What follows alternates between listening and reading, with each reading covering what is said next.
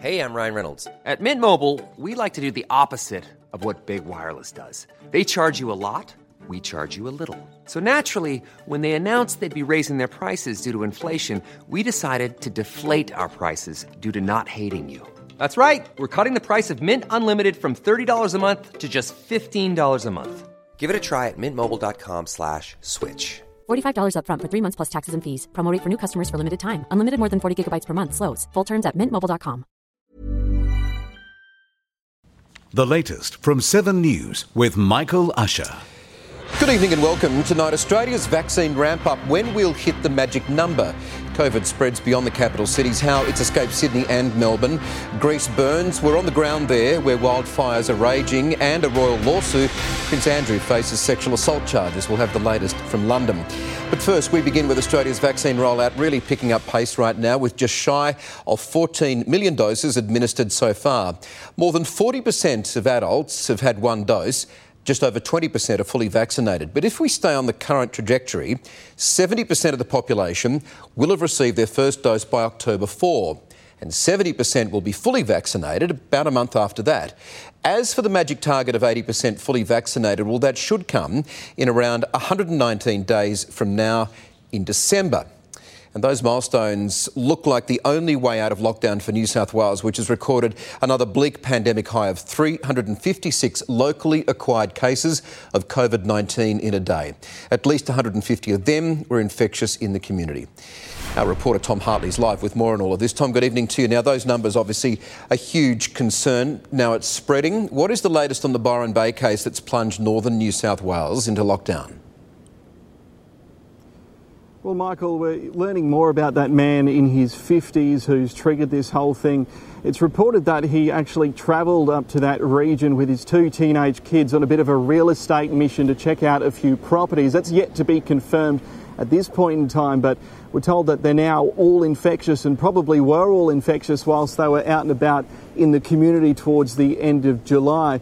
Now, it's also been said that this man doesn't believe in COVID, despite the fact that he does have it, and for that reason, he wasn't checking into venues as he was moving around with his kids.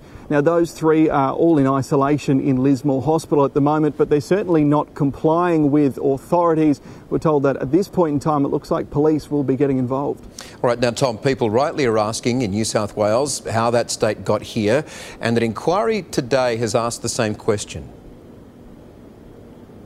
Yes, certainly the Chief Health Officer and Brad Hazzard, our state's health uh, minister, was grilled over their handling of the COVID uh, outbreak, this current outbreak so far. Uh, nothing too explosive coming out of that. We did hear the Chief Health Officer, Dr. Kerry Chant, say that some things could have been handled differently in hindsight. Of course, we always hear that saying about hindsight that we won't repeat. She says, now, with that outbreak in the east, that was handled well, but as cases started popping up in the west, that's when they think they probably should have gone a bit harder. They should have changed their tact. And we also learned in this inquiry that there's a bit of a difference in listening to advice and actually taking it. Now, while we've been under the impression every day uh, from going through those press conferences that the Premier and her uh, and her um, fellow uh, colleagues take that direct advice from Dr. Chant. It actually sounds like, according to Brad Hazzard, that's not so much the case. Um, he said, and I quote, he listens to, the, to the advice and he challenges all underpinning aspects of that in what he calls healthy discussions. Now, he also uh, threw a bit of criticism at those uh, hosting this inquiry, all about the timing of it. Mm. Let's take a listen. But right now, this is a bit silly. An hour and a half in the middle of a pandemic. It'll be the first time in history that in the middle of a war, a parliamentary committee is called an inquiry in to ask us, well, how did you make your decisions? busy in our hospitals tonight, Michael, with lots more COVID cases appearing. Uh, here at the RPA seems like a bit of a triage situation outside, but certainly a busy night, busy few weeks, potentially busy months ahead. Yep, that is true. All right, Tom Hartley in Sydney, thank you for that. Now, in some breaking news, a person in uh, Dubbo in the New South Wales Central West has tested positive to COVID 19. Uh, Dubbo West Public School will be closed tomorrow after a member of the school community there, not saying exactly who it is at this stage, or we're not being told rather, they contracted the virus. Staff and students have been told to isolate until they receive further advice. Well, Victoria's recorded 20 new COVID cases today as concerns mount over the growing outbreak linked to a shopping centre. Our reporter Georgia Love is live from Melbourne tonight. Georgia, good evening to you. Now, this exposure site could put the uh, an end to lockdown in jeopardy. Unfortunately, could. Good evening, Michael. Now, tonight, or today, I should say, more than half of our new infections have come from the CS shopping centre in Caroline Springs, where worryingly, health officials believe that a number of cases could have been caught via fleeting contact.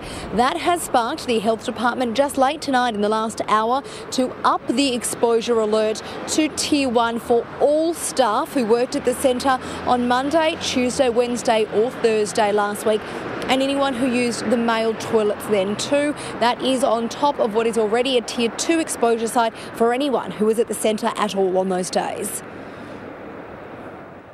The area of most concern to us today is Caroline Springs and continues to be Caroline Springs. We've seen now 25 cases associated with the Caroline Springs Square um, shopping centre across a number of different units, a number of different retail units and people. And I would again urge all, uh, everybody who's been to that shopping centre over that uh, over that period, please come forward and get tested immediately. Now, there were more than 20 new exposure alerts today, including the public housing towers behind me at Flemington. Another tower on high alert today. A number of residents in lockdown over a number of floors. And not the entire tower is in lockdown, though. There are two of concern tonight. Last year, this exact time last year, in fact, they were both under full lockdown. So it's a triggering and very concerning sense of deja vu. Absolutely, it is. Let's, it is. Let's hope it stays contained for now. But Georgia, let's go to some positive numbers, some positive news. It's been another big day for vaccinations in Victoria, and that's good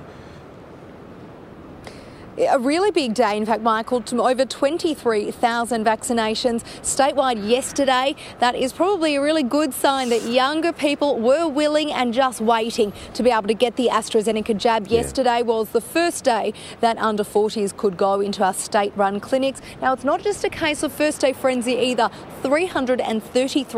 333,000 bookings have been made in the next month. If we stay on track at that rate, we'll have 70% of Victorians vaccinated by by the end of November, and that elusive 80% number could be reached before Christmas. That's where we need to head, and young people are leading the way. Georgia Love, thanks for that report tonight. Well, as case numbers increase in the Queensland New South Wales border zone, police are cracking down in a major operation to stop the spread. In the last 24 hours, uh, over 400 vehicles were stopped by police specifically for uh, those breaches that might be occurring in and around the public health orders and people travelling without a reasonable excuse. 17 infringement notices were issued and seven vehicles were turned around and sent back uh, to locations where they came from because they had no reasonable excuse. Extraordinary that people are giving it a crack, but Elliot Chip is going to talk about this live from Brisbane now. Elliot, hello. What do we know about Operation Boundary Response? Good evening, Michael. Well, essentially, it's a very highly visible police operation in which officers are making their presence known across uh, not only main roads and main motorways, but also back roads and, and regional and rural areas across northern New South Wales. This, of course, is the area continues to come under threat from COVID-19 coming up from the south.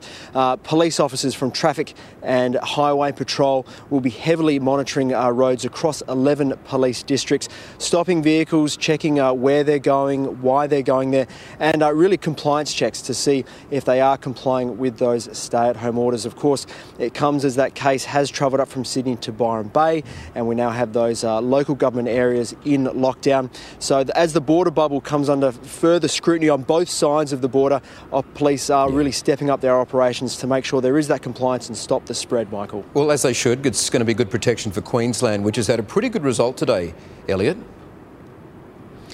Absolutely. If, if there's good news uh, to come, then we've only had three cases up here in Queensland, all linked to that Indooroopilly cluster, which now sits at well over 100 people. Uh, 13,000 are still in home quarantine as, of course, the southeast comes out of lockdown. Uh, but meanwhile, in the state's far north, Cairns has endured their second day of lockdown after that taxi driver was infectious in the community for more than 10 days after catching off that marine reef pilot. Thousands of people have been turning out to get tested. Uh, still no cases up there, so really everyone waiting with bated breath for that press conference tomorrow to see if there are any more cases and potentially to see if they can come out of lockdown at four o'clock tomorrow afternoon. Michael? All right, Elliot Chipper in Brisbane, thank you for that. Now, tributes have been paid to a five month old baby girl who died in that tragic accident after her mother was swooped by a magpie. Baby Mia suffered a serious head injury when her mother fell. A GoFundMe for the family has already raised more than $100,000. Police and council have launched an operation to prevent future magpie attacks in that area. Taylor Walker's AFL career is hanging in the balance tonight with the Crows boss refusing to confirm his future at the club. The uncertainty comes despite Walker's video apology to Robbie Young after he made a racial slur during a game last month. And after a glittering Games, almost all of our athletes have now landed back on home soil. A charter plane of 97 Olympians and support staff landed in Darwin last night. Sadly, there was no parade, of course, just not possible for now. Just buses to take them straight to Howard Springs. They've joined more than 100 others already at the quarantine centre, including swim coach turn performer Dean Boxall. There he is, so guaranteed a bit of entertainment at a distance. Ryan Reynolds here from Mint Mobile. With the price of just about everything going up during inflation, we thought we'd bring our prices down.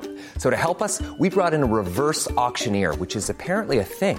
Mint Mobile unlimited premium wireless. Ready to get 30, 30, bit to get 30, bit to get 20, 20, 20, bit to get 20, 20, bit to get 15, 15, 15, 15 just 15 bucks a month. So, Give it a try at mintmobile.com slash switch. $45 upfront for three months plus taxes and fees. Promo rate for new customers for limited time. Unlimited more than 40 gigabytes per month. Slows. Full terms at mintmobile.com. The Prime Minister has blasted climate change protesters for spray painting the facade of Parliament House in Canberra this morning. The demonstrations came in the wake of a landmark climate report that warned of a code red for humanity. Our political reporter Jennifer Bechwati standing by in Canberra, of course. Jen, good evening to you. A pretty fiery start to the parliamentary day. Yeah, that's right, Michael. Protests out the front of Parliament this morning. A group from the Extinction Rebellion. They set fire to a pram. They superglued their hands to the ground. Uh, one of them also spray painted the words "duty of care" on the pillars of Parliament House. They then went to the lodge down the road where the Prime Minister lives and also vandalised the walls there. Eight activists uh, were arrested by federal police uh, and will be charged. Some of them with breaching bail conditions. We heard from the Prime Minister today who condemned the activists, uh, calling them foolish, mm. and insisted that he is taking action on climate change. The Greens, as you can expect, applauded the protesters. Uh, Adam Bandt said that the vandalism is what the coalition government is doing to our future. Michael? All right, well, that was outside, but inside, Jen, there were some pretty heated scenes in the chamber today. Yeah, it all started after the uh, Rebel Nationals MP George Christensen made a rather controversial speech to the Parliament just before question time, where he said, among other things, that um, uh, masks are not working, that lockdowns don't work, and uh, undermined health experts. Uh, in a rare moment, in fact, the government granted permission for Labor to condemn Mr. Christensen's comments, and Anthony Albanese did do that. The Prime Minister also himself uh, spoke and distanced himself from Mr. Christensen. Uh, Scott Morrison praised the frontline staff and the acceleration of the vaccination program. Here's what Scott Morrison had to say. It doesn't matter how you start the race, Mr. Speaker, it's how you finish the race. And we're going to run that race all the way to the finish line, Mr. Speaker, but we're going to do it as Team Australia. So apparently, Michael, it's now officially a race. Team Australia in the race. All right, Jen Bechwati in Canberra, thank you. At least two people have died and dozens have been injured in catastrophic wildfires that are ravaging Greece after its worst heatwave in three decades. Hundreds of homes in the country's southern Peloponnese region have been destroyed, with 100,000 hectares burned. But the most urgent efforts are focused north of Athens, with 600 firefighters on the nation's second largest island, Evia. Island residents have been forced to evacuate to the mainland by ferry. For more, CNN correspondent Eleni Giokos joins us now. Eleni, thank you so much for joining our program tonight. It looks post apocalyptic where you are. Just describe what's happened there and the scale of this disaster. Yeah. Yeah, I mean, look, this fire was just put out, um, and we saw dozens of firefighters, local as well as from Slovakia. And you can still see a firefighter working to ensure that he saturates the ground uh, so that it doesn't reignite. So the hope was this morning that most fires had been, uh, you know, put out of control and now we're seeing a lot of them reigniting. So it's such hard work and I want you to imagine uh, flames and fires towering these uh, very tall trees. And we witnessed the entire process. Uh, it was very dramatic, very emotional. We actually saw Greek firefighters embracing uh, the Slovaks as well, um, and it's an incredible uh, show of camaraderie. A lot of the international uh, assistance has arrived in Greece, a lot of them coming through to Evia, uh, where you saw the most intense and aggressive of fires. Now, the Prime Minister says that over 580 fires ravaged through Greece in the past few days, and it's compounded by the extreme weather conditions. We've seen over 45 degrees Celsius, uh, temperatures we haven't seen in 30 years, and of course that impacting uh, the the fire, uh, the wildfires in Evia. It is the second largest island, and uh, I think when you see just how much has been destroyed, Oh, yeah. it is heartbreaking. The locals are shocked and they are traumatized, but all of them coming together to help in any way they can, from taking. Uh, leaves and uh, branches to try put up uh, fires to the likes of uh, fire extinguishers, whatever they can do to help. Everyone has Yeah. come together, Michael, to assist uh, the uh, emergency services. Oh, look, Anna Lady, that heartache you're describing extends around the world. We have such a large Greek population in Australia, so many people concerned about their relatives and loved ones there. You mentioned in, in your earlier report there that um, there are a lot of other countries coming in to help. About 20 other countries, I think, have stepped in to try and help fight the fires. Yeah. Yeah. Yes, exactly. So over 22 countries have come to Greece. They've either sent uh, firefighters and fire trucks. Uh, aircraft and helicopters. Many resources have been deployed to Greece and they've been scattered throughout the country because these aren't the only wildfires uh, in Evia. It's actually in a lot of other parts of the country. Some are now under control. But I just want to point here to the uh, Slovakian team that are still very much engaged with what is happening here. And I have to say, you can barely breathe. You can see the ash in the air.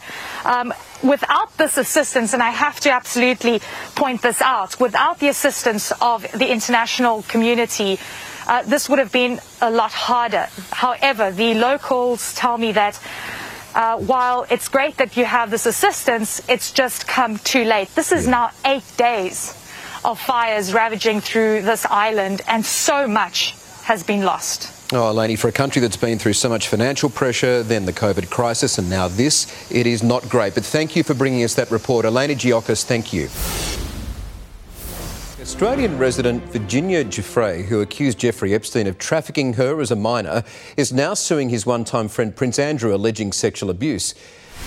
Uh, Europe correspondent Hugh Whitfeld is live at Buckingham Palace with the latest on this. Hugh, hello to you. Now, Ms. Giuffre publicly accused Prince Andrew in 2019. What changes with this lawsuit? Well, Michael, this is a civil lawsuit. It is not a criminal case. It's been filed in the federal court in Manhattan. Virginia Giuffre, or Virginia Roberts as she was back in 2001, when it's claimed by her that she was forced to have sex with the Duke of York as a 17 year old on at least three occasions, including in the London home of Ghislaine Maxwell, who at the time was Jeffrey Epstein's girlfriend. That's where that now infamous photo of Prince Andrew, Virginia Giuffre, and Ghislaine Maxwell was taken. At least two other occasions where she says she was forced to have sex with the Queen's son. Uh, one time in Jeffrey Epstein's mansion in New York, and another time uh, on his private island. She says, as part of this lawsuit, that uh, Epstein would regularly abuse her and that he would often lend her out to his famous friends including Prince Andrew. Now, as part of this lawsuit, she has said, quote, I am holding Prince Andrew accountable for what he did to me. She seeks substantial damages. Uh, now, uh, Prince Andrew has long denied any knowledge of Virginia Giuffre, Virginia Roberts, as she was back in 2001, uh, and of course gave that now infamous interview nearly two years ago to the BBC where he outlined the nature of his relationship with Jeffrey Epstein and whatever relationship occurred with Virginia Roberts. I don't remember meeting her at all. I do not remember a photograph being taken, and I've said consistently and, um, and frequently that we never had any sort of sexual contact whatever. Now, that interview, of course, was so damaging. Prince Andrew was forced to step back from royal duties. He certainly hasn't returned, and from his representatives today, it is a very firm no comment. It is highly likely Michael, this is just going to drag out for years. The prospect of Prince Andrew returning to New York to answer a civil case like yeah. this is pretty low. We know the FBI has been wanting to speak to him for many months now, and so far it seems he has refused to do that. And because it is a civil case, he faces no prospect of being extradited either. It's a dark cloud for the royal family, and this all broke while the Queen is on her summer holidays here. Yeah, Her Majesty's been up at uh, Balmoral Castle for a couple of weeks now, but for the first time since before the pandemic, uh, the Queen has been welcomed to Scotland with a traditional ceremony inside the castle grounds. It was actually the first day that uh, Scotland faced no uh, coronavirus restrictions, so they were allowed to uh, have this ceremony uh, there at Balmoral, including the mascot for the Royal Regiment of Scotland, a Shetland pony, who the Queen has actually met on quite a few occasions. It is the first time that the Queen has been at Balmoral uh, since the death of her husband, Prince Philip, earlier this year, of course, and it's traditional for other family members to go and visit the Queen while she is in residence up there. So we will expect uh, possibly the Cambridges to visit. There is talk that Sarah Ferguson might go up there with Prince Andrew as well. And more often than not, the Prime Minister of the day will get an invite up there as yeah. well to spend at least a night up there. So Boris Johnson and his wife Carrie, and maybe son Wilfred might be up there as well. What a fun bunch of people, Hugh. there you go. All right, Hugh Whitfeld outside Buckingham Palace. Thank you for that. ACAST powers the world's best podcasts. Here's a show that we recommend. Hi, I'm Jesse Cruickshank. Cruickshank. I host the number one comedy podcast called Phone a Friend. Girl, let's phone a friend. Not only do I break down the biggest stories in pop culture with guests like Dan Levy and members of NSYNC, I do it with my own personal boy band singing jingles throughout because it's my show. It's your show, girl. New episodes of Phone a Friend. Yeah. Drop Thursdays wherever you get your podcasts. So work it, girl. Yeah, work it. Okay, that's enough. ACAST helps creators launch, grow, and monetize their podcasts everywhere. ACAST.com. In some developing news tonight, Lionel Messi has agreed to join French club Paris Saint Germain for a two year deal. The contract is thought to be worth around $47 million a year, plus another 40 million as a sign on fee after 21 years at Barcelona. Messi, you may recall, bid that tearful farewell to the club, who just couldn't afford to renew his contract. Now, Gemma Atkins here with a look at the markets. Thanks, Michael. A clean sweep of green across the board today. Even our local share market played ball with the ASX 200 notching up yet another record high. This despite lingering fears about the impact of the Delta variant on global growth. And while Asian investors may have been able to put those concerns to the side, their US counterparts are a little more cautious, with all three major indices pointing to a lower open. The oil price is steadying after falling for almost all of the month to date also on fears that Delta's spread will crimp summer travel plans for those in the Northern Hemisphere. And after slipping further overnight, the Aussie dollar is little moved in today's session. Michael. Thank you, Gemma. Now, London's iconic Tower Bridge has reopened after a technical failure. Failure left it stuck in the open position for almost 12 hours. No traffic was able to cross the landmark bridge during the busy evening commute yesterday. The bridge was built over 120 years ago and opens around 800 times a year. Not today, though, to allow larger ships through.